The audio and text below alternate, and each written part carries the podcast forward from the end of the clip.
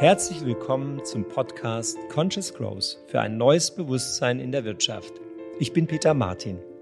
In meinem Podcast spreche ich regelmäßig mit Menschen, wie wir heute schon zu einem besseren Morgen beitragen können, wie wir nachhaltiges Wachstum erzeugen und welches Bewusstsein es dafür braucht.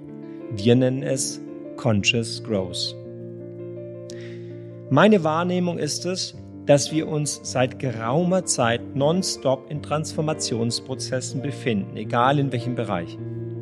Gleichzeitig verändern sich die äußeren Einflussfaktoren rasant schnell weiter. Wie viel werden die Unternehmen in Deutschland für die Transformation in Sachen Nachhaltigkeit und Digitalisierung ausgeben? Was denkt ihr? Dazu ein Zitat von Professor Dr. Joachim Würmeling, Mitglied des Vorstands der Deutschen Bundesbank in einer Rede Anfang 2023. Die KfW hat kürzlich geschätzt, dass deutsche Unternehmen bis zum Jahre 2045 jedes Jahr 120 Milliarden Euro investieren müssen, um die Wirtschaft klimaneutral zu machen.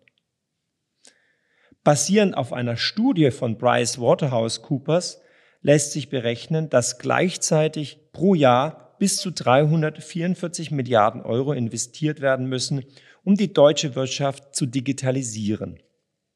Nachhaltigkeit und Digitalisierung zusammengenommen reden wir also über jährliche Investitionen von 500 Milliarden Euro. Eine gigantische Zahl, wie groß muss dann erst der Aufwand sein, um die kulturelle Transformation voranzutreiben, die damit einhergeht? Mit meinem heutigen Gast möchte ich über Human-Centric Transformation sprechen. Über Transformation, die den Menschen in den Mittelpunkt stellt und im Prozess mitnimmt. In diesem Zusammenhang noch ein spannender Fakt zur Transformationsprozessen in Unternehmen. Der Einsatz von KI-Steuerung und Begleitung von Transformationsprozessen wird von den Menschen im Unternehmen oft sehr positiv aufgenommen. Im Gegensatz zur üblichen Einschätzung wirkt der Einsatz von KI hier ausgesprochen vertrauensbildend, da die KI als neutral wahrgenommen wird. Nicht neutral, dafür ausgesprochen inspirierend und lebendig ist meine heutige Gesprächspartnerin. Sie ist HR-Profi auf C-Level, Aufsichtsrätin, Businesswoman, Coach und eine ergebnisorientierte, dynamische Leaderin mit nachgewiesener Erfolgsbilanz beim Neuaufbau moderner Organisationen und HR-Abteilung. Unter anderem zählen Metro, Lufthansa, DB Schenker und Hellmann zu ihren Stationen. Nach über 25 Jahren erfolgreiche Praxis und Berufserfahrung als Führungskraft in verschiedenen Bereichen und HR-Positionen, so zum Beispiel Handel, Pharma, Aviation, Logistik, weiß sie, wovon sie spricht. Herzlich willkommen, Christa Stienen. Vielen Dank, lieber Peter. Schön, dass du mich eingeladen hast. Ich freue mich wahnsinnig auf dieses Gespräch, weil du weißt, dass das eine Sache uns ja gemeinsam teilt. Das ist einfach das große Interesse an Menschen. Ja. So. Das hat das, uns auch zusammengebracht. Das hat ja. uns auch zusammengebracht. Du sagst es. Ähm, Christa, ich meine, äh, du hast ja irgendwann mal dich äh, studiert, ausgerichtet. War dir klar, dass du immer mit Menschen zusammenarbeiten wolltest? Das war mir relativ früh klar, dass ich ähm, etwas machen werde in einem sozialen Umfeld. Das war mir klar. Ähm, und nachdem ich mein Studium beendet hatte, war mir auch klar, dass es in eine Richtung gehen sollte, die nicht defizitorientiert ist, mhm. sondern die stärkenorientiert ist. Mhm. Und äh, den Weg habe ich eingeschlagen, sowohl im Personal ähm, als auch äh, später dann, also in der in meinen Aufsichtsratsfunktionen, die ich ja jetzt auch noch innehabe, äh, immer darauf zu achten, wie kann man wirklich große Organisationen verändern, indem man die Menschen mitnimmt. Mhm. Und das ist in Non-Profit oder Profit-Organisationen, das ist exakt dasselbe. Mhm. Es sind andere Zielgruppen, die du natürlich hast und Menschen, die anders gestrickt sind. Die einen haben größeres Sicherheitsbedürfnis, die anderen weniger. Und dann hat man ja noch die verschiedenen, ähm, nicht nur Branchen, sondern eben auch verschiedenen Menschen in den Positionen. Sales-Leute führst du anders als Buchhalterinnen und Buchhalter. Mhm. Und genau das ist eben das Salz in der Suppe, diese verschiedenen Interessen zusammenzubringen mhm. in den Organisationen mhm. und es funktionsfähig zu machen. Mhm. Was hast du studiert? Sozialpädagogik. Okay. Und dann so als, als junge Studentin äh, im Bereich Sozialpädagogik, dann war dir klar, ich möchte irgendwann mal große Abteilungen führen, Einfluss nehmen auf Organisationen in dieser Form. War dir das wirklich so früh schon so klar? Nein, das war mir natürlich damals noch nicht so klar. Ähm, ich habe während des Studiums viele Einblicke bekommen. Also ich habe in einem sozialen Brennpunkt gearbeitet mhm. äh, nebenher, um mein Studium auch zu finanzieren. Also das Wo war, war das? Das war in Mönchengladbach. Mhm.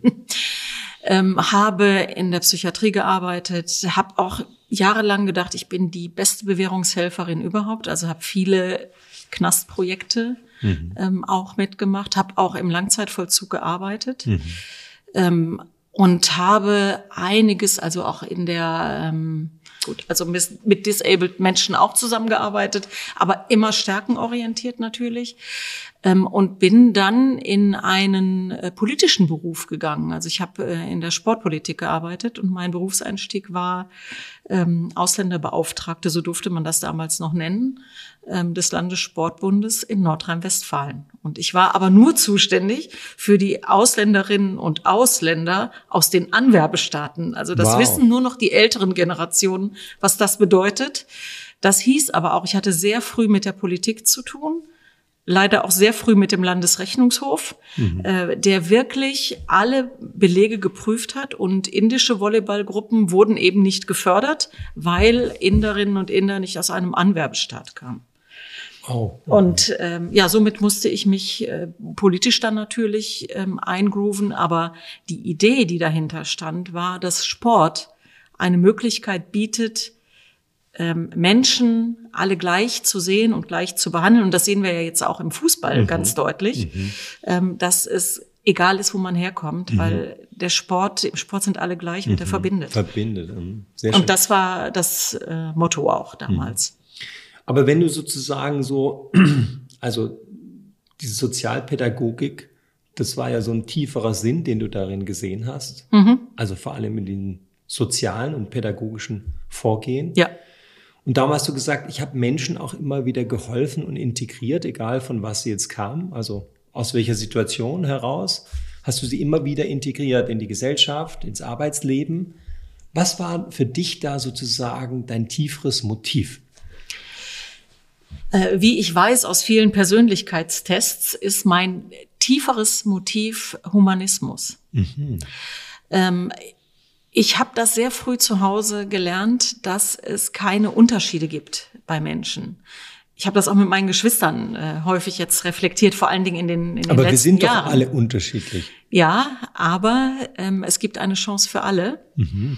Und es gibt kein besser oder schlechter. Vielleicht kann man das mhm. äh, besser äh, so formulieren. Weil ein Gleich gibt es ja auch nicht. Nein, gibt's auch nicht. Ein Gleich wäre ja an der Stelle auch vielleicht verkehrter ja, Ansatz. Ja, aber es gibt etwas von Gleichbehandlung. Okay, das und von mhm. gleichen Chancen. Mhm. Und äh, das darf nichts mit Herkunft zu tun haben. Mhm. Und das ist eben etwas, also was ich früh gelernt habe. Wir können es alle nicht genau ergründen, wie unsere Eltern uns das beigebracht haben, aber es war eine Haltungsfrage. Aber du hast Geschwister, demnach. Drei. Drei. Drei ja. Geschwister. Okay. Ja. Und die haben das auch alle so? Also machen die das Gleiche oder was Ähnliches? Die machen, andere, die arbeiten in anderen Berufen. Ähm, aber wir haben viele Dinge, die uns natürlich einen, obwohl wir sehr unterschiedlich sind. Also ja. da sind wir auch nicht gleich, um da nochmal darauf zurückzukommen.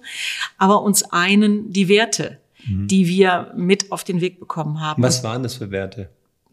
Zum Beispiel, dass wir Menschen nicht abwerten. Natürlich mhm. regt man sich mal auf über den einen oder die andere, aber wir werten sie nicht generell ab. Mhm. Und es haben alle auch eine Chance verdient. Mhm. Und ich bin in einem kleineren Dorf aufgewachsen, katholisch geprägt und habe da natürlich auch erlebt, wie ähm, Kinder, Jugendliche bewertet wurden, zum Beispiel bei der Auswahl von Firmengruppen. Mhm. Und wie das dann ähm, mit dem katholischen Glauben übereinander übereinstimmte, das hat mich schon sehr früh, ähm, ja, wie soll ich das sagen, geprägt, mhm. weil ich erlebt habe, dass die ach so katholischen Menschen äh, sehr klar vornehmen, wer zu den Guten und wer zu den Schlechten gehört. Also die Wertung, die Wertung in diesem System und die Abwertung in diesem, die Abwertung System, in diesem System, haben aha. dazu geführt, dass ich irgendwann aus der Kirche ausgetreten bin. Aha. Also wow. da war ich sehr konsequent. Mhm. Wow. Aber zurück zu den Insights, die du damals gewonnen Ja. hast, weil da gab es ja sozusagen so Erkenntnismomente. Ja? Ja. Man geht ja auf die Welt zu und sagt, ich bringe mich da ein. Also Ja. jetzt verstehe ich sozusagen noch mehr, was, was, was das meint, wenn da steht dynamisch. Ja. Dass du ein dynamischer Mensch bist, also ein als selbstbestimmter, aber auch ein sehr engagierter Mensch. Du hast dich also schon immer eingebracht. Ja, immer, immer. Ich habe mich immer politisch, aber nicht parteipolitisch engagiert, ähm, um ähm, bestimmten Menschen eine Stimme zu geben.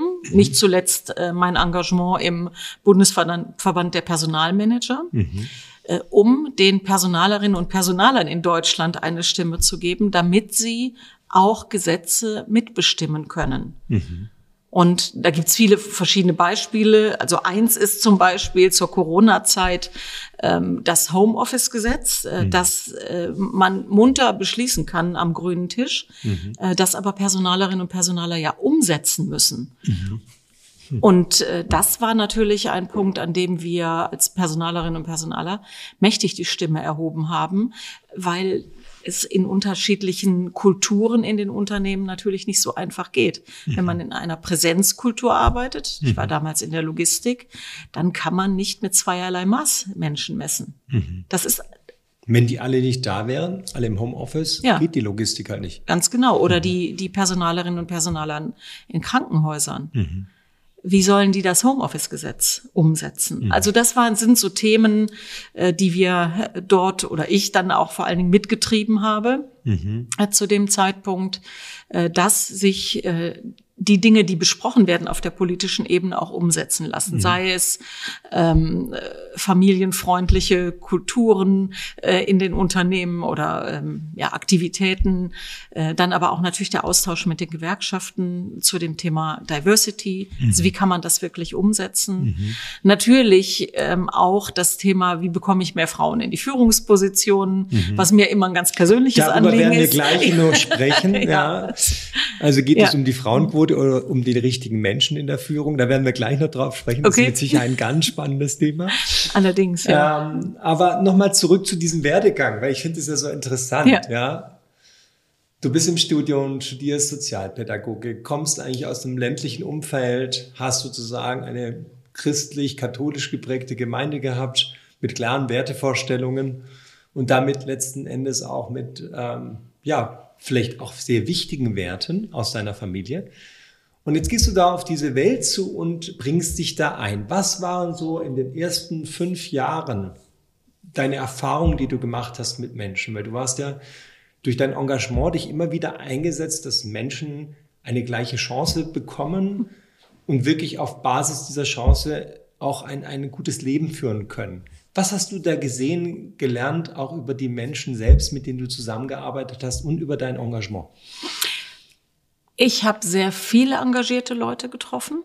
Ich habe mich auch selber engagiert. Ich habe natürlich also diese diese Position der Ausländerbeauftragten von null aufgebaut. Also habe mich da politisch auch bis zur Bundesebene eingemischt, was für mich als Berufseinsteigerin äh, erstmal leicht klang. Ähm, mein Umfeld hat mir allerdings gesagt, oh, das ist aber mutig, was du da machst. Aber ich bin damit auch wirklich erfolgreich gewesen. Also habe das äh, gut umsetzen können. Ähm, die Menschen, die ich getroffen habe, das waren natürlich viele ehrenamtliche Menschen. Zu verstehen, warum sich Menschen ehrenamtlich engagieren, das war für mich erstmal ein wichtiger Punkt. Warum, warum tun es Menschen?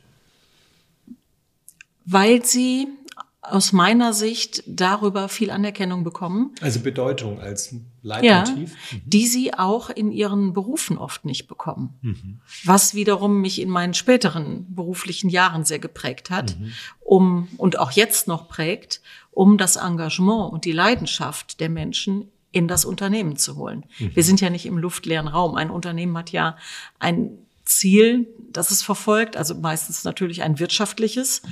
Ähm, Und die Kraft, die die Menschen ansonsten in Ehrenamt bringen und stecken, was auch gut ist. Aber die kann auch in einem Beruf gut, also sich gut wiederfinden. Mhm. Und damit zur Produktivität und natürlich auch zur gemeinsamen Freude führen.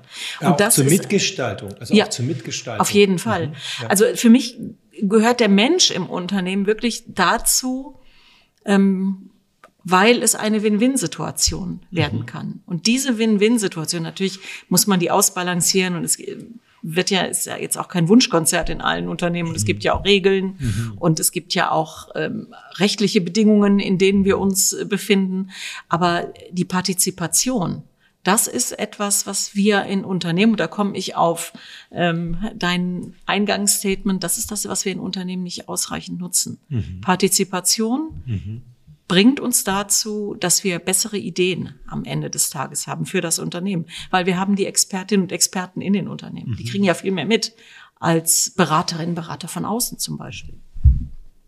Also nochmal zurück äh, zu deiner, deinem, deinen jungen, man könnte sagen, in jungen Jahren dein Engagement, Menschen zu helfen, dieser Eingliederung in der Gesellschaft. Ja, hast du da positive Erfahrungen gemacht bei Menschen oder hast du auch erlebt, dass die die Wandlungsbereitschaft, die Veränderungsbereitschaft begrenzt ist. Ja, äh, das habe ich erfahren, bitter erfahren zum Teil, mhm. Ähm, dass es an manchen Punkten nicht weitergeht. Mhm. Also, dass äh, die Unterstützung, die ich bieten konnte, ging immer nur bis zu einem gewissen Punkt. Mhm. Und ab irgendeinem gewissen Punkt müssen Menschen die Verantwortung für sich selber übernehmen mhm. und auch eigene Entscheidungen treffen. Mhm. Das kann man als Partnerin oder Partner begleiten mhm. äh, in Gesprächen ähm, oder auch in Maßnahmen. Aber an irgendeinem Punkt müssen die Menschen selber entscheiden. Und das mhm. ist mein äh, Thema gewesen, auch mit diesen starken Hilfssystemen. Mhm.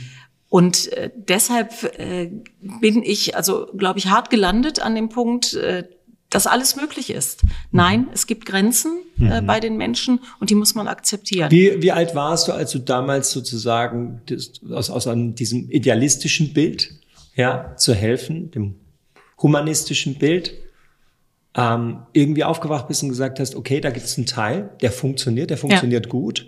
Und den müsste man vielleicht sozusagen auch viel breiter anlegen, dass es viel mehr Menschen sozusagen diese Hilfe oder diese Hilfestellung ja. erfahren. Aber eben der andere Teil, das Ganze hat auch seine Grenzen, weil es beginnt an der Stelle, wenn Menschen nicht bereit sind, selber in die Gestaltung zu gehen und Verantwortung zu übernehmen. Also wann war sozusagen für dich dieses Bild klar und wie hat dir dieses Bild oder diese Erkenntnis dann geholfen, den nächsten Schritt zu machen? Die Erkenntnisse hatte ich relativ früh. Mhm. Darum bin ich ja auch nicht in diese klassischen sozialen Berufe gegangen. Dass ich es aber wirklich akzeptiert und verdaut habe, das hat, glaube ich, noch mal ein bisschen länger gedauert, mhm. so Mitte 20, würde mhm. ich sagen. Mitte, okay. ja, Mitte 20. Und wie hat dir der Schritt ja dann geholfen, dieser Erkenntnisschritt geholfen, sozusagen den nächsten Schritt bei dir zu machen im Leben und wie hast du ihn dann angewandt?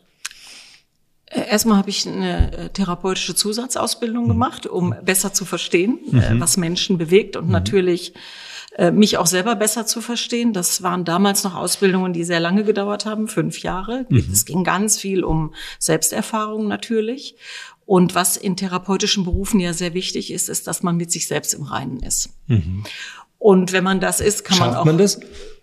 Das ist ein ongoing Ausbildung? process. Ich kann dir nur sagen, ich mache das jetzt seit 30 Jahren und es hört nicht auf. Ja. Also ich mache das immer und immer wieder. Mhm. Und äh, das gehört einfach auch dazu, wenn man in so vielen Coaching-Prozessen ist, wie ich das bin, dass man auch immer wieder für sich reflektiert, ähm, wie mache ich das eigentlich selber, beziehungsweise ähm, mich auch sehr auf meine Kundinnen und Kundencoaches auch einstellen kann. Mhm. Also das gehört ja dazu, dass man die eigenen Themen nicht ständig vermischt. Mhm. Äh, das mhm. ist ein großes äh, Problem bei vielen. Mhm. Ähm, Therapeutinnen und Therapeuten mhm. natürlich auch. Mhm.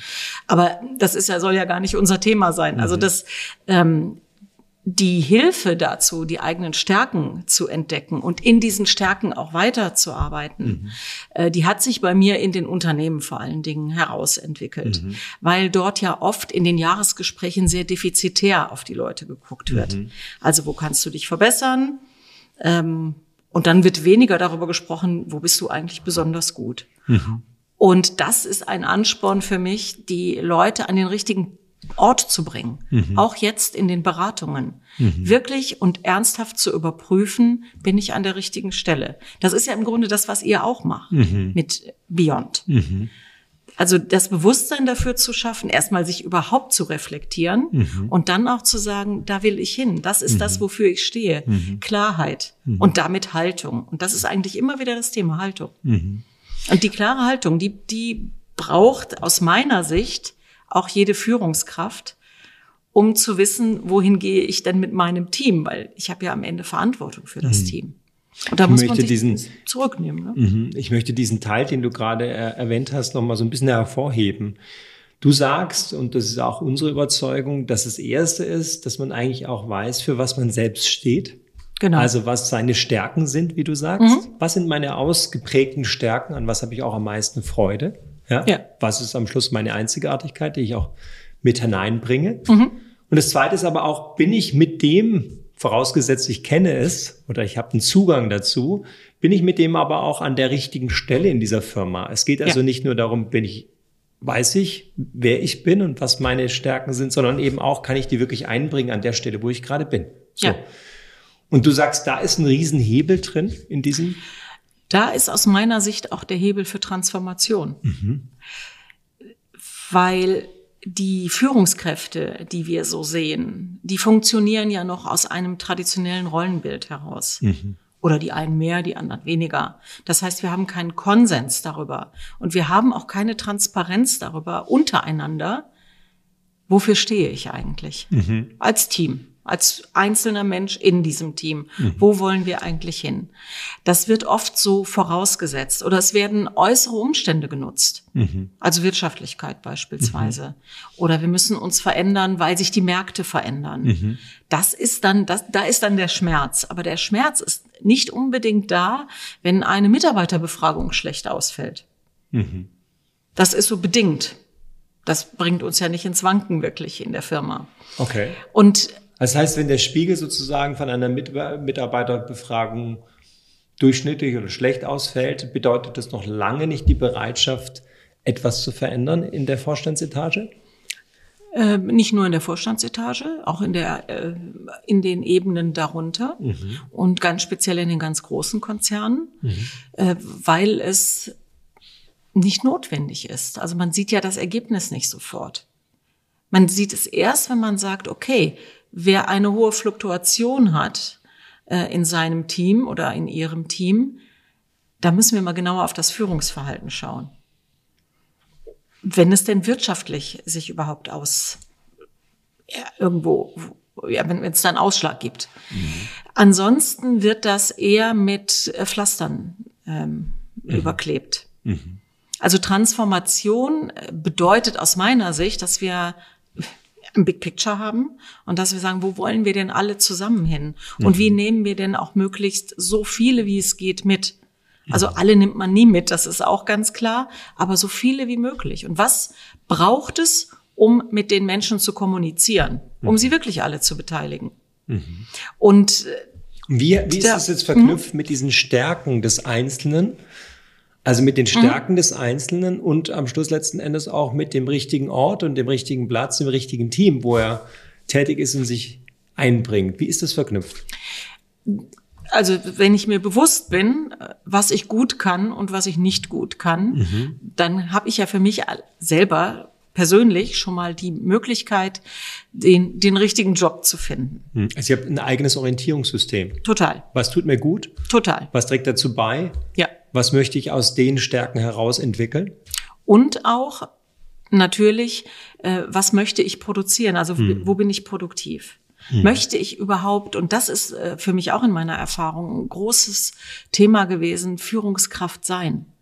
Es gab ja keine anderen Möglichkeiten des, der Karrieresprünge mhm. in Unternehmen als Führungskraft zu werden. Mhm. Und ich habe das ähm, in meiner Zeit beim äh, in, in der Pharmazie ähm, sehr deutlich gesehen, dass tolle Forscher Führungskräfte werden sollten, die es aber nie wollten. Die zwar auch Führungs ähm, ja, ein gutes Führungsverständnis hatten und auch, auch gut führen konnten, aber sie wollten es nicht. Und äh, das war da die beste Entscheidung überhaupt für diese Menschen, äh, sich auch einzusetzen und zu sagen, lasst es. Bringt diese Menschen nicht in die Verlegenheit, dort schlechter zu sein, nur damit sie den nächsthöheren Level erreichen können. Aber sie müssen dann führen als auf der anderen Seite, wenn sie tolle Forscher sind. Mhm. Und das, das ist aber ein Prinzip gewesen, mhm. und das ist, was heißt gewesen, es gibt das immer noch, dass man Beförderungen das nur machen kann. Prinzip, was, was ja heutzutage ja. immer noch überall ist. Oder weil es keine, ja, weil es keine Karrierepfade mhm. gibt, die sich auf die Fachexpertise mhm. beziehen. Also das, da sind wir zu unflexibel in den Unternehmen. Mhm. Gibt es da gute Beispiele, vielleicht auch international, wo du sagst, die haben das verstanden, wie man,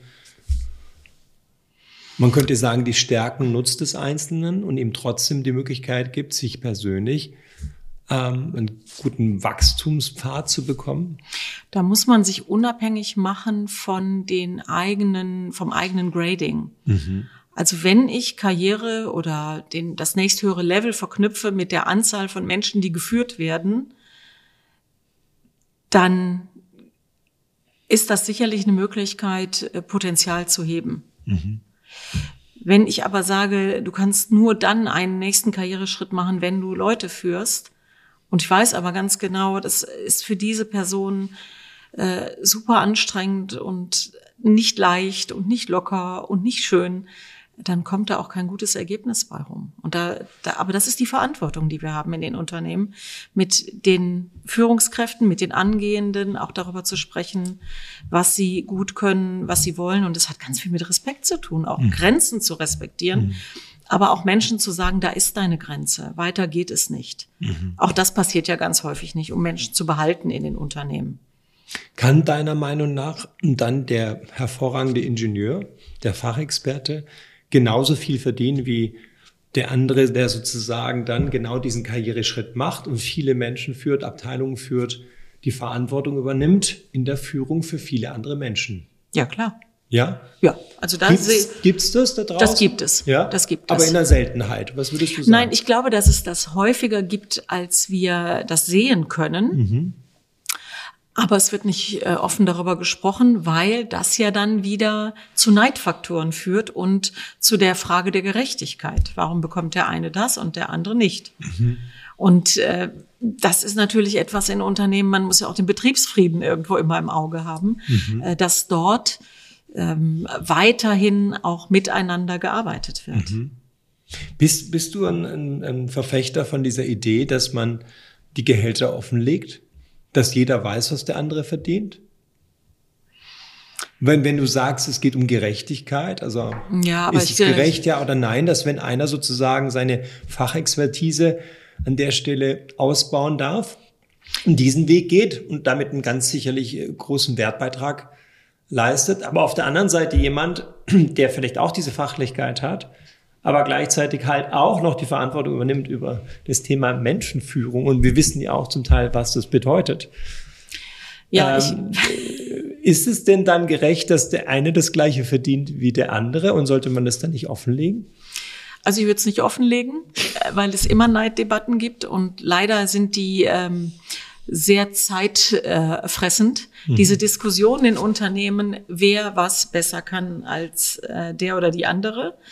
Ähm, da habe ich schon viele Kaffeeküchen und Teeküchengespräche äh, natürlich mitverfolgen dürfen, aber auch natürlich äh, in öffentlicheren Sitzungen ähm, dazu Rede und Antwort stehen müssen. Ich würde es nicht tun, weil es werden immer Äpfel mit Birnen verglichen. Und am Ende muss man natürlich schauen, wo in der Wertschöpfungskette brauchen wir welche Person mit welchen Fähigkeiten und Fertigkeiten. Mhm.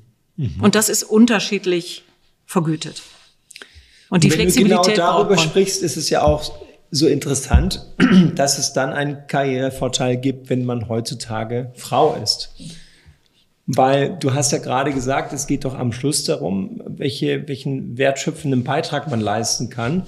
Und das müsste doch, sagen wir mal, genderübergreifend passieren. Ich hoffe, dass das genderübergreifend passiert. Ja, und jetzt aber die Frage ist, wie fühlt sich das denn an? Jetzt auch weil, weil du sagst, du, du hast dich dafür eingesetzt und setzt dich dafür ein, dass mehr Frauen in die Führungsrolle, Führungspositionen kommen. Frage ich sozusagen, wenn das Kriterium doch ist, der wertschöpfende Beitrag, Warum siehst du trotzdem ist so wichtig, dass mehr Frauen sozusagen und nicht der richtige Mensch in die Führungsverantwortung kommt? Weil die Frauen lange nicht gesehen werden mit dem, was sie können. Und auch immer noch nicht gesehen werden. Es geht um Visibility im Unternehmen und außerhalb des Unternehmens. Mhm. Und da haben wir immer noch Sozialisationsbedingungen, die es gerade nicht besser machen. Mach mal Beispiele. Das also ich kann dir nur sagen, ich habe mehrere Frauennetzwerke in Unternehmen aufgebaut. Mhm.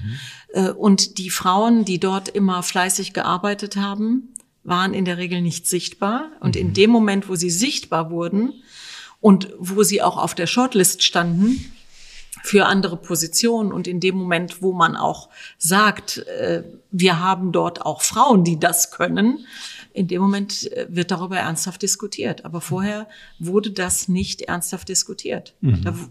Und wir haben, ich habe in sämtlichen Unternehmen große, tolle Frauenpools gehabt. Mhm. Ähm, und dann funktioniert es auch. Aber das hat etwas mit meiner Verantwortung als Personalerin auch zu tun, Frauen mit auf die Shortlist zu bringen. Es reden alle über Diversity. Aber Diversity auszuhalten und mit Diversity wirklich zu arbeiten, das ist anstrengend. Mhm. Also das kann ich auch aus eigener Erfahrung mhm. sagen. Ähm, das Diversity. Warum braucht es überhaupt Diversity aus deiner Sicht? Weil du bessere Ideen bekommst. Aha. Es dauert ein bisschen länger, mhm. der Entscheidungsprozess dauert länger, aber dafür hast du am Ende auch alle verschiedenen Perspektiven, mhm. die zu einer Lösung führen. Und diese mhm. Lösung ist meistens besser. Mhm. Also das ist auch meine Erfahrung. Und es wird auch nichts vergessen. Mhm bei der Umsetzung, weil du natürlich, Diversity heißt ja nicht nur äh, Gender, das heißt ja jung und alt, mhm. das heißt ähm, introvertiert, extrovertiert, mhm.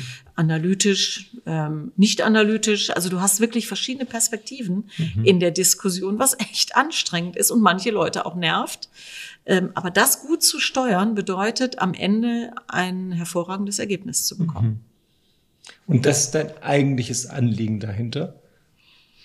Das hm. bessere Ergebnis? Geht es um die Sache oder geht es an der Stelle mehr um Gerechtigkeit? Nein, es geht um bessere Ergebnisse. Mhm. Äh, es geht natürlich auch um Gerechtigkeit, weil die Frauen sich in der Regel mehr anstrengen. Also wenn ich mir Bewerbungen angucke, also gerade jetzt im Personalbereich, sind die Frauen meistens besser qualifiziert als die Männer, haben viel mehr ähm, Zertifikate, also was ja immer noch wichtig ist in Deutschland, viele Zertifikate zu haben. Ähm, aber das hilft im Personalbereich nicht unbedingt weiter. Da haben wir Diversity genau umgekehrt. Wir haben zu wenig Männer in den Personalbereichen. Und wir brauchen die Männer dort deshalb, weil wir Identifikationsfiguren brauchen für die Belegschaft. Mhm. Und deshalb brauchen wir da auch diverse Profile mhm. in HR aus meiner Sicht, mhm. um also verschiedene heißt, HR, Andockungspunkte in, in, zu haben. In, der HR-Abteilung brauchst du mehr Männer? Ja. Und in der Vorstandsabteilung brauchst du mehr Frauen? Ganz genau. Mhm. Wenn wir nochmal auf dieses Thema der richtige Mensch, also auf mhm. diese Idee eingehen. Ich hatte letztes Mal mehrere Gespräche, ist interessant, ähm, wo man dann Männer hört, die gerade sozusagen vor dem nächsten Karriereschritt stehen und laut Ihrer Aussage gibt es irgendwie ähm, zwei bis drei sozusagen Mitstreiterinnen und Mitstreiter. Und wenn dabei jetzt von diesen, keine Ahnung, Vieren, die äh, auf die Position sozusagen äh, gespannt warten, eine Frau dabei ist, sagen die Männer automatisch schon, du, das ist doch eh klar, wer das kriegt. Wie siehst du das? Weil du hast ja solche Entscheidungen mitgetroffen. Ist es so klar? Oder gibt es da wirklich eine Form von Chancengleichheit? In der heutigen Zeit, weil wir haben ja auch Quoten, die wir erfüllen müssen.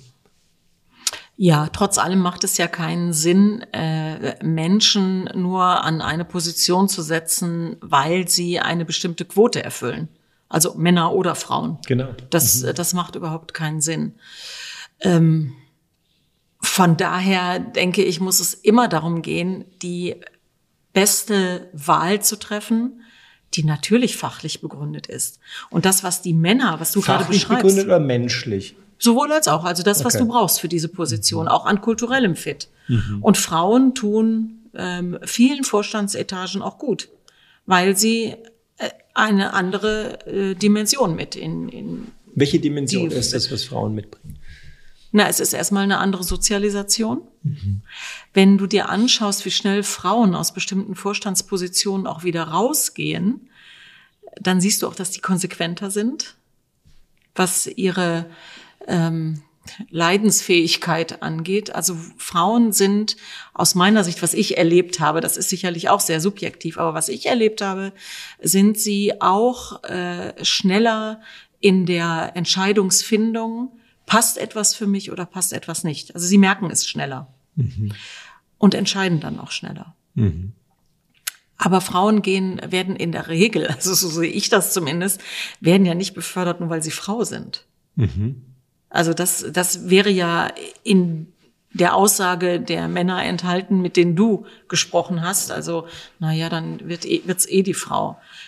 Da frage ich mich, was hat denn das mit der eigenen, was macht das denn mit dem mit der eigenen Entwicklung, mit dem eigenen Bild von sich. Mhm. Aber dass da was dran ist, das kann man ja nicht von der Hand weisen. Ja, es war ja viele Jahre anders. Genau, Jetzt das verstehe ist es mal so. Also nein, ich finde es jetzt nicht so schlimm. Nein, also im Gegenteil. Ich, da, bin ich, da bin ich ja bei dir. ja. Aber wir sind ja eigentlich von diesem Thema gekommen, was ich sehr schön finde. Es zieht sich ja so durch. Eigentlich so die eigene Verantwortung und die eigenen ja. Stärken erstmal zu kennen und sie dann an der richtigen Stelle einzubringen. Und es gibt ja auch Menschen, die haben halt, die wollen halt Karriere machen. Ja, ob sie die richtigen sind, vielleicht qua ihrer Fachlichkeit, aber wir wissen ja sozusagen, der nächste Karriereschritt hängt ja ganz oft mit dem Thema zusammen Führung von Menschen und damit Führung von Transformation. Ja. Und darum habe ich ja gerade gesagt, neben der Fachlichkeit und der Frage, bin ich jetzt Mann oder Frau, ja, welche Skills muss ich eigentlich mitbringen, dass wir Transformationsprozesse in dieser Form, wie wir sie heute erleben, tatsächlich steuern können, führen können, die Menschen mitnehmen können. Was sind das, was sind das für Skills und wie wichtig ist es, dass man seinen Stärken da gewahr ist und weniger auf die Karriere schaut oder vielmehr auf die mhm. Aufgabe und die Verantwortung. Ja, das hat äh, sicherlich ganz viel mit Resilienz zu tun. Mhm. Das hat etwas mit äh, Selbstreflexion zu tun. Also sich auch selber so gut zu kennen, dass man auch über sich selber lachen kann. Mhm. Das ist für mich äh, nicht nur, weil ich aus dem Rheinland bin, wichtig, ähm, sondern es ist auch wichtig, weil man sich dann nicht so ernst nimmt in so einem mhm. Prozess und auch nicht so verbissen ist. Natürlich muss man äh, zielorientiert bestimmte Dinge äh, auch umsetzen, aber man muss sich dessen bewusst sein, dass man die Menschen auch mitnehmen kann und mhm. mitnehmen muss. Also hohe Kommunikationsfähigkeit ist ein Skill. Sicherlich auch die Notwendigkeit, Konflikte frühzeitig zu erkennen und auch anzusprechen. Ob man sie immer lösen kann, ist die Frage. Man sollte es zumindest versuchen. Aber die Menschen mitzunehmen, ihnen zuzuhören und mit Respekt äh, miteinander umzugehen, das sind die Skills für mich. Mhm. Und das ist geschlechtsneutral. Mhm, genau. Ähm, ist die Investitionsbereitschaft in die Entwicklung von Menschen genauso hoch, wie wir vorhin gehört haben, in das Thema Digitalisierung? Das Erste, was immer gestoppt wird, äh, wenn es irgendwo zu finanziellen Engpässen kommt, äh, sind Dienstreisen mhm. und natürlich auch äh, Fortbildungen. Mhm. Also alles, was so an Development da ist. Fragt man sich, muss das jetzt sein? Ist das jetzt genauso wichtig? Und ich denke immer, gerade dann ist es wichtig, mhm. weil es ein wichtiges Signal ist, dass auch in der finanziellen Knappheit in Menschen investiert wird. Mhm. Das ist nochmal schlimmer geworden in den letzten Jahren, weil wir ja äh, zu wenig Fach- und Führungskräfte haben, aber auch zu wenig Mitarbeiterinnen und Mitarbeiter. Das heißt, das Ganze verschiebt sich jetzt auch nochmal dahingehend, dass die Investition in die Menschen wichtiger wird. Mhm. Und ich rede nicht über den Obstkorb. Mhm. Der ist auch wichtig, an manchen Punkten. Mhm. Aber es geht vielmehr darum, gesehen zu werden mit den individuellen Stärken mhm. und auch mit dem, was wir jetzt gerade in Unternehmen finden, nämlich die Bedürfnisse von fünf Generationen mhm. in irgendeiner Weise zu berücksichtigen. Mhm. Das macht es auch so komplex für die Personaler. Mhm. Was ist die Aufgabe deiner Meinung nach für das Personalmanagement, Personalführung in der Organisation? Aus meiner Sicht ist es wichtig, dass wir mehr digitalisieren. Wir mhm. können also gerade die HR-Prozesse, die wir haben, super digital ablaufen mhm. äh, lassen. Und was du eingangs gesagt hast zu dem Thema äh, KI wird betrachtet von den Mitarbeiterinnen und Mitarbeitern als neutrale Instanz. Mhm. Das ist natürlich etwas, was wir im Recruiting sehr deutlich sehen. Dadurch, dass die äh, Bewerbungsschreiben oder auch die CVs anders gescreent werden, nämlich von KI, sind bestimmte Buzzwords schon in dem Lebenslauf, die automatisch dazu führen, dass du in die nächste Runde kommst. Hm oder eben auch nicht. Also wenn du die nicht bedienst, mhm. die Buzzwords, die in Stellenausschreibungen stehen, fällt natürlich dein CV auch raus oder mhm. ähm, dein Anschreiben oder es gibt vielleicht auch Filter, die über das Alter und so weiter gehen.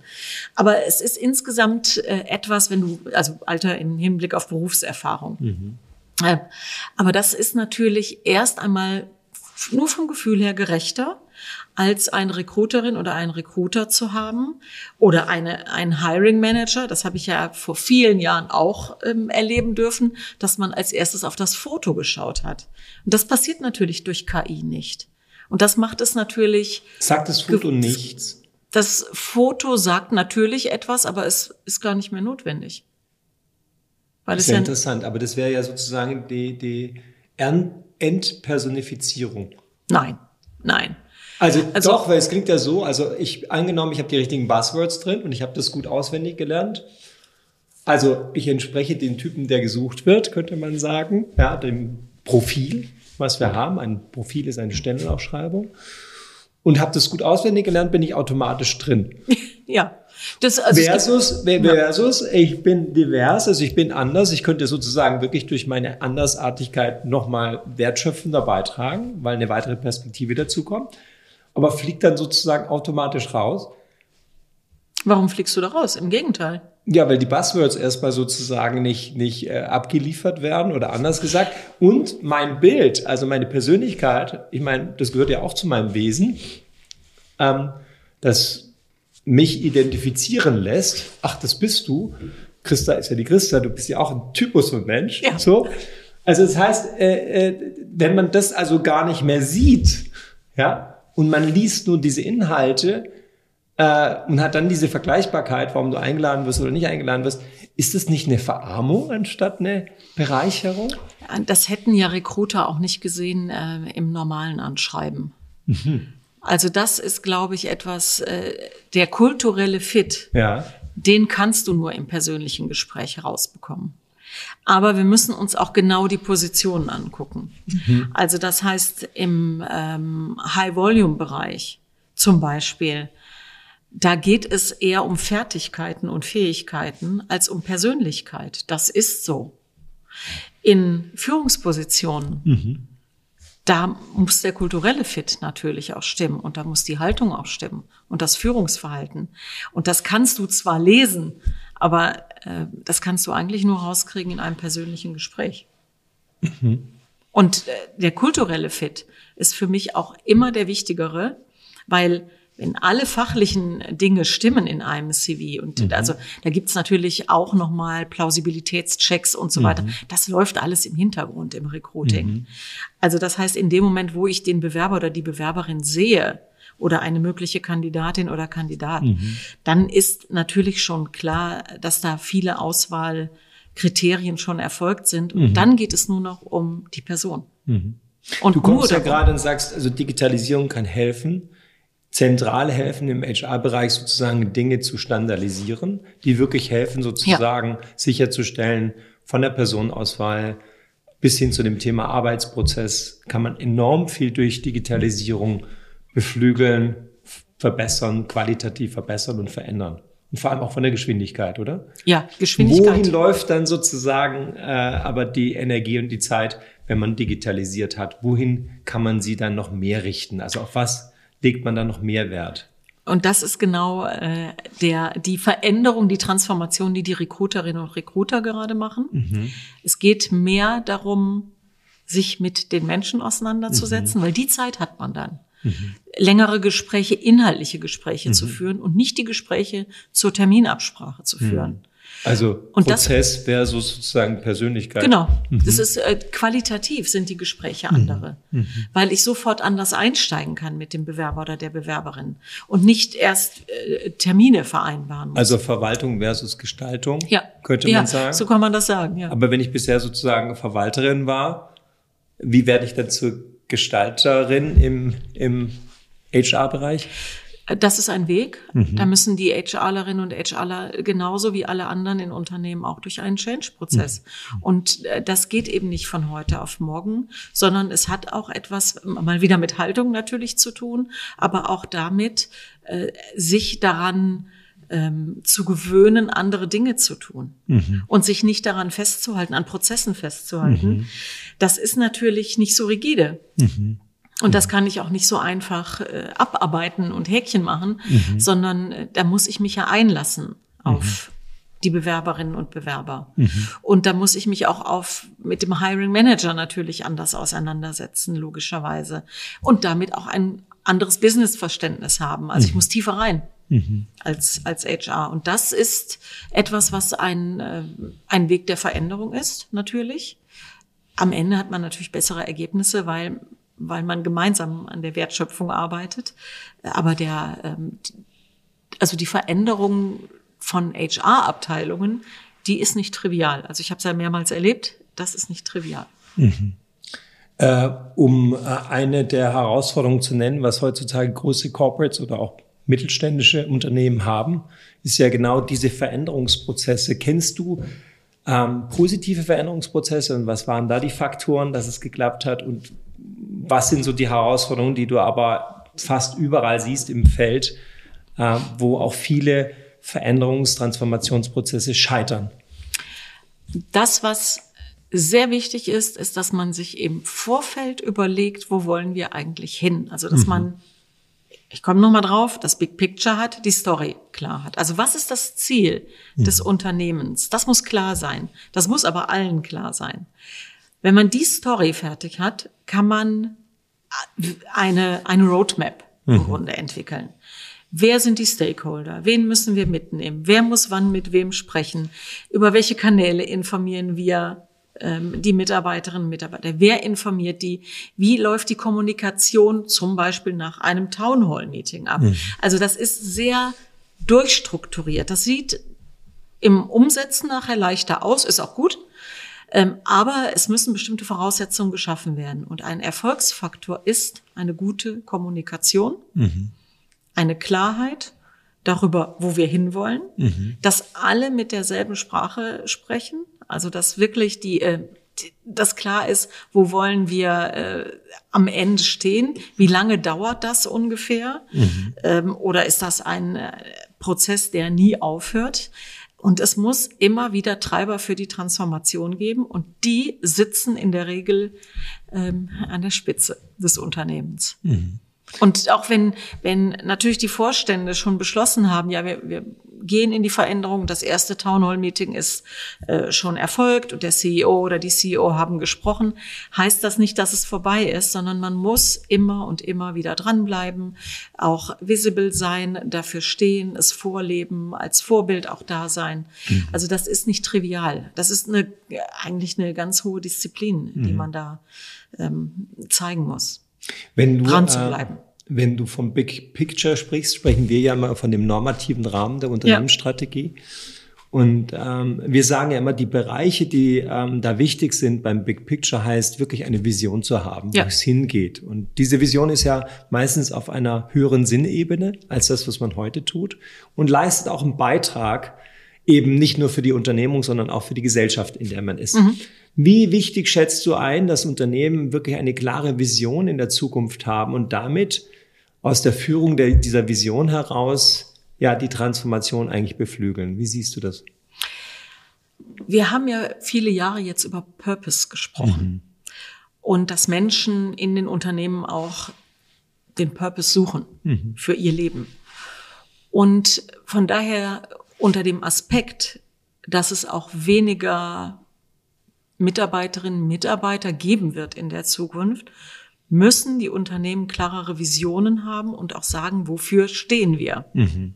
Mhm. Damit man sich klarer und schneller entscheiden kann. Mhm. Will ich da mitgehen oder will ich da nicht mitgehen? Mhm. Und dann müssen wir natürlich auch noch berücksichtigen, dass alles das, was sich gerade um Nachhaltigkeit kreist. Mhm. Also dass Kunden ähm, auch genau hinschauen, wir ja auch. Wenn wir ehrlich sind, gucken wir auch genau hin, wie nachhaltig ist ein Unternehmen und kaufe ich das mhm. Produkt jetzt oder kaufe ich es nicht. Das muss natürlich jedes Unternehmen auch berücksichtigen. Und deshalb wäre es sehr wichtig, dass viele Unternehmen so schnell wie möglich diesen Prozess durchlaufen, dass mhm. sie klar haben, wofür stehe ich und wo will ich hin. Mhm. Das müssen nicht immer Jahresprozesse sein, mhm. aber es sollte für die strategische Ausrichtung sehr wichtig sein. Elementar. Ja. Okay. Und da schlummern wir hier in Deutschland noch so ein bisschen. Noch läuft es ja alles, mhm. ähm, aber wir sehen natürlich auch schon Abwanderungstendenzen. Mhm. Also das wird ja in der Presse auch groß äh, beschrieben. Mhm. Aber wir sehen auch äh, in, in den äh, Bewertungsportalen, welche Unternehmen gut abschneiden und welche nicht. Mhm. Also neben aller äh, Kritik, die man da auch haben kann an den Bewertungsportalen, aber es sind Tendenzen sichtbar. Mhm. Wenn du davon sprichst, dass ähm, Unternehmen doch die Kraft eigentlich einer starken Vision oder eines Purpose für sich entdecken sollten und wir in Deutschland so ein bisschen zurückhalten, ist, woran liegt es? Woran liegt es, wenn das eigentlich so einfach ist zu verstehen? Ich meine, äh, eine gute Idee hat schon immer mehr Menschen bewegt als der Prozess, den man dazu erklärt hat. So, ähm, woran liegt es, dass die, die, diese Kraft, die dahinter steckt, also ein Big Picture zu bauen, Menschen da einzuladen, Teil davon zu sein. Warum wird es zu wenig genutzt aus deiner Sicht? Das ist anstrengend. Und ähm, viele haben sich ja auch in ihren Positionen eingerichtet, sehr bequem. Mhm. Und das ist ähm, schon sehr anstrengend, da eine, eine gesamte Belegschaft durchzuführen und nicht nur die Belegschaft, auch die Führungskräfte. Also es ist ja kein Prozess, der mal eben irgendwie stattfindet, sondern es ist anstrengend, es kostet Geld mhm. natürlich. Es kann auch bedeuten, äh, dass man auf dem Weg Menschen verliert logischerweise. Mhm. Und das sind sehr unangenehme Themen. Mhm. Gibt es denn eine Alternative dazu? Weil es klingt ja immer so von wegen, okay, wir können es aussitzen, es ist anstrengend. Also, und übrigens, das mache ich nicht jeden Tag. Ich kenne mich da auch nicht aus. Das heißt, es ist unbekannt. An der Stelle, ja. wer will denn schon mal zeigen von den Vorständen, die, die da in der Verantwortung stehen, dass sie vielleicht gar nicht so visionär sind? Wer will sich denn da so offen zeigen? Also insofern kann ich mir schon auch vorstellen, das ist ja auch an der Stelle ein Neuland, was man da betritt, in vielen Fällen. Ähm, aber gibt es da eine Alternative dazu? Und wenn ja, wie sieht die aus? Die Alternative dazu könnte sein, dass es das Unternehmen nicht mehr allzu lange gibt. Ähm, kann aber auch sein, dass es das Unternehmen noch sehr lange gibt und dass es sehr traditionell ist und ähm, dass es weiter funktioniert und irgendwie durchkommt. Also ich würde das eher von äußeren Faktoren abhängig machen, weil mhm. die Veränderungsbereitschaft funktioniert bei Menschen häufig nur dann, wenn wirklich der Schmerz von außen da ist. Mhm. Und bei Unternehmen genauso. Mhm. Und ähm, und es kann nicht an der Stelle sein, die Freude an der Entwicklung. Welches Unternehmen macht es anders und du sagst, eigentlich ist eher an der, die Freude an der Entwicklung oder an der Möglichkeit oder in einen besseren Zustand zu gekommen? Welches Unternehmen macht es großartig und, und wartet gar nicht, bis sozusagen der Schmerz von außen, der Markt oder sonst was so reagiert, dass du machen musst? Ich glaube, das finden wir hauptsächlich in der Start-up-Szene. Mhm. Mhm. Weil dort auch äh, agilere Verhältnisse sind, weil mhm. aber auch nicht so viele Traditionen in dem Unternehmen sind, auch nicht so viele Ansprüche und weil dort viel mehr Menschen arbeiten, weil sie sich mit dem Produkt ähm, identifizieren, dass dieses Start-up da gerade ähm, auf den Markt bringt. Mhm. Jetzt sprichst du ja von einem ganz wichtigen Faktor, nämlich der Identifikation. Ja. Ich glaube, dass Identifikation überhaupt äh, der Erfolgsfaktor ist, weil wenn du Menschen mitnehmen willst in einer Transformation, dann ist ja die Frage, ob sie sich mit dem Weg identifizieren und mit dem übergeordneten Ziel. So, was kann man dafür tun, dass sich Menschen mehr damit identifizieren? Was sind Faktoren, die die Identifikation ermöglichen? Transparenz mhm. ähm, und sicherlich äh, Kommunikation mhm. darüber. Mhm. Also da, Workshops beispielsweise, um es mal ganz praktisch mhm. zu machen, ähm, in denen äh, man sich begegnet in mhm. dem Unternehmen und darüber spricht. was mhm. das Ziel sein könnte. Im besten Fall äh, nimmt man die Mitarbeiterinnen und Mitarbeiter schon ganz früh mit äh, auf dem Weg und sagt, also wir, wir müssen uns verändern. Was sind denn eure Ideen? Mhm. Wohin sollten wir uns verändern? Mhm. Also nicht, dass das, dass jetzt alle Ideen da umgesetzt werden müssen, aber dass man sich auch anhört in einem ganz offenen Prozess, äh, was habt ihr für einen Eindruck? Warum mhm. kommt ihr jeden Tag? Das mhm. ist übrigens das bessere Employer Branding. Das nach innen als das nach außen. Was ist das bessere Employer Branding? Dass die Leute darüber selber mitsprechen können, was dieses Unternehmen sein soll und warum sie da sind. Weil das erzählen sie ihren Freundinnen und Freunden, das erzählen die den Kindern, die Kinder erzählen das in der Schule. Und damit hast du auch die Kinder schon ähm, im Grunde in das Employer Branding mit reingenommen und die nächste Generation auch äh, mhm. begeistert mhm. für das, was die Eltern machen. Und es gibt ja nichts Schlimmeres als Eltern, die nach Hause kommen und über ihre Firma schimpfen. Und frustriert sind vielleicht auch. Und mega frustriert sind mhm. und äh, darüber reden, wie schlecht sie bezahlt sind und, mhm. und, und. Mhm. Also ich habe selber erlebt, dass die Aktionen für Kinder, die ich mit initiiert habe, dazu geführt haben, dass natürlich die Eltern auch stolz waren auf das Unternehmen, in dem sie gearbeitet haben. Mhm. Mhm. Also die das, Resonanz über Dritte, über das Unternehmen, dass es unglaublich wichtig ist, ob man sich damit auch identifiziert. Ja, klar. Und an der ja. Stelle natürlich erstmal Familienangehörige. Ach, da arbeitest ja. du. Ach, sowas macht ihr. Ist ja großartig. Jetzt darf ich also mal in so ein Labor reingehen. Jetzt darf ich das mal sehen. Jetzt darf ich das mal erleben. Das ja. tut viel. Das äh, macht ganz viel aus. Mhm. Ähm, und ich meine, wir kennen das alle, die gebrandeten Shirts. Mhm. Ja, an manchen Punkten ist es einfach so, dass, äh, dass man den Stolz auch tragen kann. Mhm und dass man mit diesem gebrandeten Shirt oder ähm, den Laufschuhen äh, einfach auch zeigen kann, ich gehöre dazu. Mhm. Und es geht uns Menschen ja um nichts anderes als irgendwo dazu zu gehören. Mhm. Warum nicht zu einem Unternehmen? Mhm. Sind Unternehmen automatisch für dich Marken? Nicht automatisch. Aber wo, wozu gehörst du dann? Also ich glaube, also äh, eine Marke ist, ist schon sowas ganz Starkes, also dass man wirklich die, äh, also genau weiß, wofür man da auch steht. Aber in manchen Bereichen, glaube ich, in der Dienstleistung zum Beispiel, ähm, hat man nicht so die direkte Identifikation. Ich bin ja auch viel in der, in der Gastwelt äh, unterwegs. Äh, das heißt, in, bedeutet Marke schon ein kleineres Restaurant oder eine Imbissbude oder oder. Aber es gibt kleine Restaurants, die durchaus ja, eine Marke geworden sind. Allerdings. Die kann ich weltweit ja. sozusagen besuchen. Also ja. die haben das ja schon geschafft. Also Marke hat ja nicht automatisch was mit Größe zu tun sondern eigentlich vielleicht mit einer wunderbar definierten Wertschöpfungskette. Und mit Zugehörigkeit. Und mit Zugehörigkeit, ja. Und äh, ohne, dass es ein großes Brand ist. Genau. Marke heißt ja nicht groß. Ja. Automatisch. Ja. Weil jetzt, wenn man auf deinen Lebenslauf schaut, da sind ja große Brands dabei. DB Schenker, ja. Mhm. Riesenbrands, Lufthansa, also auch ein großartiger Brand. Sind auch tolle Brands. Super Brands. War auch, war auch, tolle, war auch eine tolle Zeit. Aber das sind ja auch Organisationen. Jetzt sind ja. wir ja wieder beim Thema Organisation. Ja, was sind also die drei wichtigsten Faktoren, wenn wir nochmal äh, aus deiner Erfahrung sozusagen schöpfen dürfen, dass eine Transformation erfolgreich ist. Du hast jetzt gerade erwähnt, dass Kommunikation sehr wichtig ist, dass Transparenz wichtig ist. Aber was sind die wichtigsten Faktoren, wo du sagst, das sind die wichtigsten Elemente einer erfolgreichen Transformation?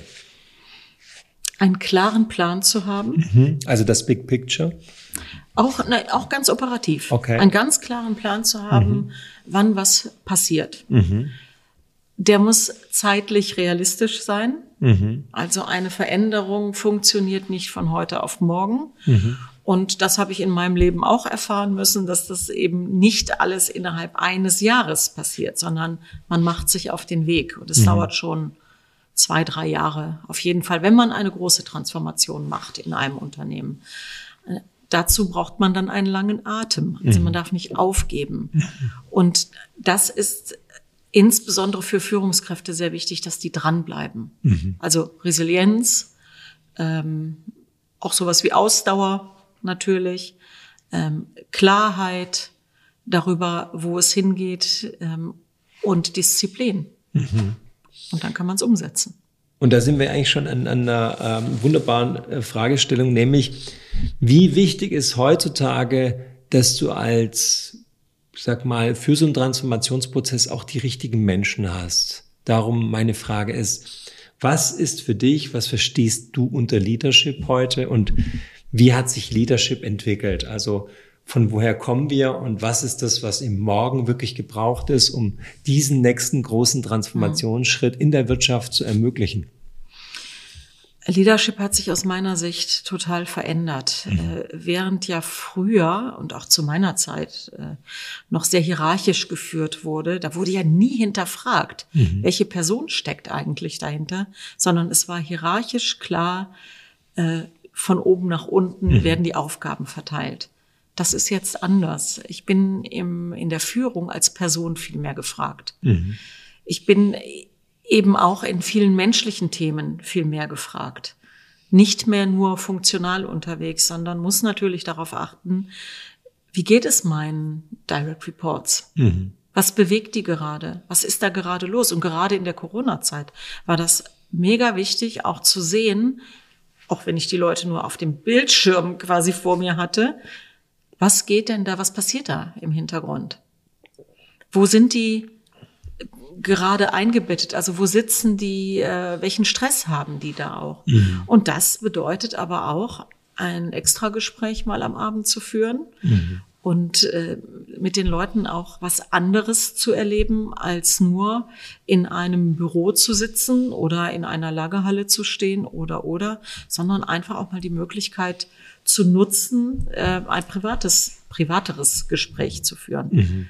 Aber auf jeden Fall hinzuschauen, wie geht es jemandem? Mhm. Was passiert da? Also viel mehr im Du zu sein. Viel mehr. Mhm. Viel mehr. Und äh, sich auch wirklich als Person da zur Verfügung zu stellen. Mhm. mhm wie wichtig. Weil, weil mhm. das ist äh, die, die Kommunikation auf Augenhöhe. Das sind Schlagworte, mhm. aber die muss man leben. Und das hört sich leichter an, als es ist. Jetzt hast du natürlich Zugang gehabt zu ganz vielen Menschen, die auch viel Verantwortung tragen, die auch, ich sag mal, sehr oft sich alleine fühlen mit ihren Entscheidungen, also Vorständinnen und Vorstände. Ähm, was sind die Sorgen und Ängste, wenn du Gespräche hast über die wichtige Transformation? Was sind die Sorgen und Ängste, die du erfährst, die du hörst ähm, bei diesen Menschen? Sicherlich Versagensängste, mhm. die äh, natürlich nur im Eins zu eins ausgesprochen werden. Also das äh, überhaupt Ängste, das Wort alleine, äh, das äh, macht ja schon wieder Angst.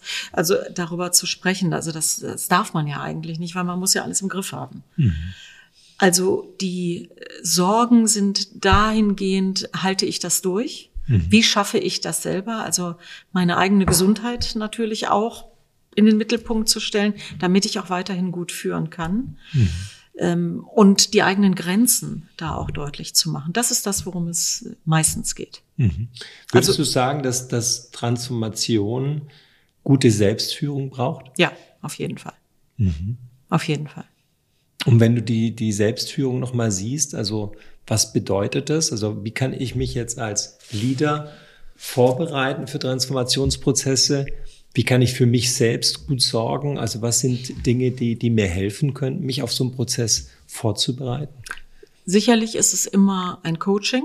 Mhm. Also um für sich selber klar zu haben, wofür stehe ich. Die einen haben das mehr, die anderen weniger klar. Äh, aber diese Begleitung, diese eins zu eins Begleitung ist etwas, äh, was auf jeden Fall dazu beiträgt, klare Grenzen zu ziehen mhm. und auch für sich immer klar zu haben, wo stehe ich selber. Mhm. Äh, wo kann ich Dinge besser machen? Also im Grunde wie ein Boxenstopp. Man mhm. muss das gar nicht so großartig aufhängen. Mhm. Man kann das auch Boxenstopp nennen. Mhm. Und das kann man in dem Team machen, in dem Transformationsteam. Das kann man aber auch und sollte man auch einzeln für sich selbst machen, weil man natürlich nicht alles ähm, auch mit den Peers teilen kann.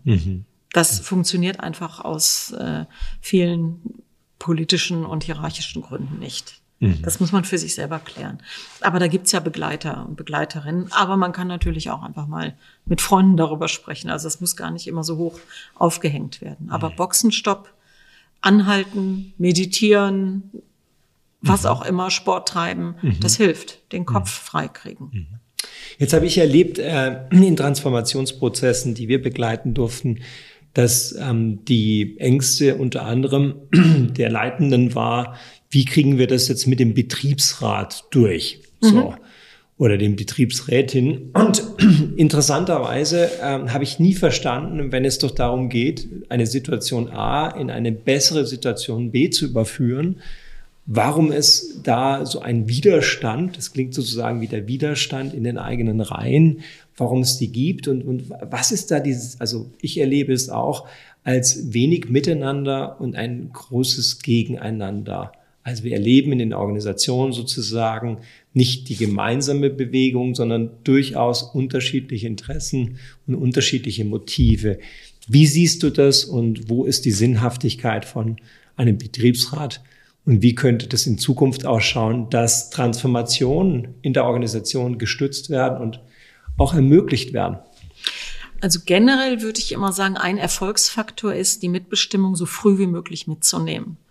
Weil in der Regel haben ja die Betriebsräte das Ohr in der Organisation und zwar ein anderes als die HR-Business-Partnerinnen und Business-Partner. Also die mhm. hören was anderes. Mhm. Das muss man zusammenbringen. Bei manchen Betriebsräten ist es sicherlich so, dass die ähm, ein anderes Ziel verfolgen und gerne auch an dem festhalten, ähm, was gerade, was sie, was sie gerade haben. Also es geht ja in der Regel immer darum, dass eine gewisse Besitzstandswahrung da ist und dass es nachher den Menschen besser gehen soll als vorher. Also das, die ureigene Idee, die ist ja vollkommen in Ordnung. Ich glaube allerdings, dass das Geschäftsmodell der Betriebsräte ähm, überarbeitet werden müsste. Mhm. Also die Unternehmen haben sich entwickelt seit vielen Jahrzehnten und ja fast Jahrhunderten. Mhm. Aber das Modell der Mitbestimmung hat sich nicht dementsprechend mit verändert. Mhm. Und das äh, hemmt ja auch die Betriebsräte selber. Also ich kenne ja selber genug Betriebsräte, die sagen, da kommen wir gar nicht, das können wir gar nicht machen, mhm. weil wir da ähm, uns in einem bestimmten gesetzlichen Rahmen bewegen. Und das ist natürlich dann schade, wenn wir uns da selber im Weg stehen. Mhm. Und äh, aber das, man kann das natürlich ähm, immer aushandeln. Dazu gehört aber frühzeitige Einbindung und natürlich eine gute Kommunikation und der Wille, äh, gemeinsam nach vorne zu gehen. Also ich habe viele positive Erfahrungen gemacht. Mhm. Mehr positive als negative. Ah, sehr gut. Aha. Ich meine, wir reden von Betriebsrat und gleichzeitig sprechen wir auch von Gewerkschaften. Ja, wir merken ja, welche Macht heutzutage auch Gewerkschaften zum Teil haben und welche Diskussionen da im Gang sind. Und das führt ja so weit, dass es zum Teil irgendwie zu Ausfällen kommt von Nahverkehr und äh, ja, Fernverkehr und äh, nicht nur Verkehr. Ja. Ähm, wie erlebst du das? Und da sind wir gerade mitten im Thema natürlich ähm, so abschließend nochmal drauf zu schauen. Transformation, machen wir es uns einfach? Wie sind die Einflussfaktoren und wie verhindern wir auch Transformation? Wie siehst du das und wie könnte eine neue Sicht, eine neue, ein neuer Dialog dazu beitragen, Transformation zu ermöglichen, weil wir werden diesem Wandel nicht widerstehen können. Dazu gehört, sich das Gesamtbild anzuschauen. Mhm. Und das, was wir erleben, ist ja nur ein Ausschnitt mhm. aus äh, einer Unternehmung. Mhm. Und äh, das ist aus meiner Sicht auch etwas, wo man sich anschauen muss, welches Produkt haben wir denn in diesem Land? Mhm und was wollen, was ist unsere Aufgabe? Und wie können wir das gemeinsam umsetzen? Äh, weil mittlerweile werden ja, naja, wir, wir haben ja die Kundinnen und Kunden ähm, sind ja derzeit entweder frustriert oder sind äh, ja, sind in einer Haltung, dass sie sagen, ach ja, die mal wieder, also da habe ich auch nichts anderes erwartet. Oder sie ärgern sich einfach. Ähm, und dann geht der Missmut äh, eigentlich in die falsche Richtung, nämlich an die anderen Mitarbeiterinnen und Mitarbeiter dieser Unternehmung, die damit ja eigentlich wenig zu tun haben. Mhm. Ähm, aber damit lösen wir das Problem nicht. Ich glaube, mhm. dass es da ähm, auch natürlich einen politischen Konsens geben muss aber auch eine Einbeziehung äh, der verschiedenen Stakeholder, mhm. um zu einer Lösung zu kommen. Aber die Lösung äh, ist für mich nicht die, dass man in irgendeiner Weise einfach äh, Löhne erhöht oder oder dann muss man sich das gesamte Unternehmen anschauen und dann muss man auch gucken, wenn wir ähm, in die Transformation gehen, an welchen Punkten sind wir eigentlich noch zeitgemäß aufgestellt und an welchen nicht. Mhm. Aber dann müssen alle mitwirken dürfen. Mhm. Das ist ein größerer Prozess in großen Konzernen. Ja. Abschließend meine Frage, liebe Christa.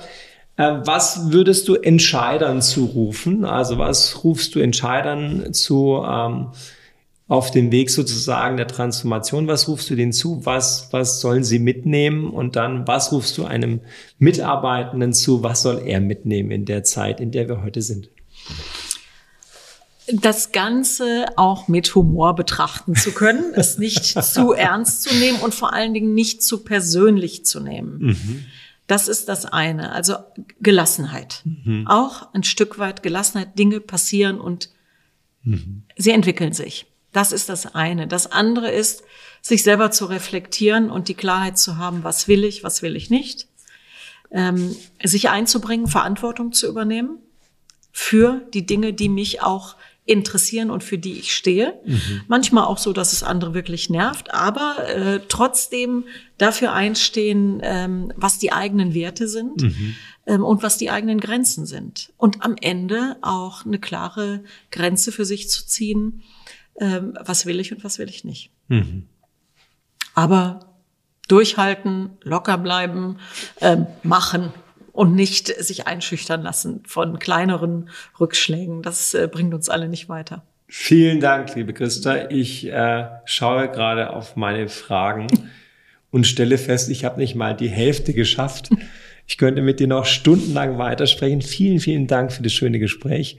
Ähm, vielleicht machen wir mal eine zweite Folge, weil äh, im Bereich der Transformation gibt es so viel zu lernen und zu erkennen und ich glaube auch nie stehen zu bleiben sondern sich immer wieder erneut der Frage zu stellen, was braucht es dafür, dass wir Menschen auf unserer Reise gut mitnehmen können und begleiten können und sie damit in eine bessere Zukunft zu führen. In diesem Sinne vielen, vielen herzlichen Dank. Damit sind wir am Ende unseres Gesprächs angekommen. Für mich geht es um Miteinander statt Gegeneinander. Um konstruktive Lösungen statt um Recht haben Change-Prozesse sind nur dann möglich, wenn alle Mitarbeitenden eingebunden und mitgenommen werden. Es geht darum, als Führungskraft für seine Mitarbeitenden Möglichkeiten zu schaffen, damit sie ihr volles Potenzial an der richtigen Stelle einbringen können. Unternehmen, die auf Partizipation ihrer Mitarbeitenden setzen, können nur gewinnen. Und oftmals werden diese vorhandenen Potenziale von Unternehmen noch nicht optimal ausgeschöpft. Was die Freude und die Bereitschaft an der Entwicklung und Transformation angeht, können wir vor allem von Startups einiges abschauen. Und ich wurde erneut darin bestätigt, dass die Identifikation der Mitarbeitenden mit ihrer Arbeit und dem Unternehmen einer der entscheidenden Erfolgsfaktoren für nachhaltige und ganzheitliche Transformation ist. Es lohnt sich also immer, in Menschen zu investieren, besonders in schwierigen Zeiten. In diesem Sinne, danke fürs Zuhören. Ich freue mich, wenn du auch bei der nächsten Folge dabei sein wirst.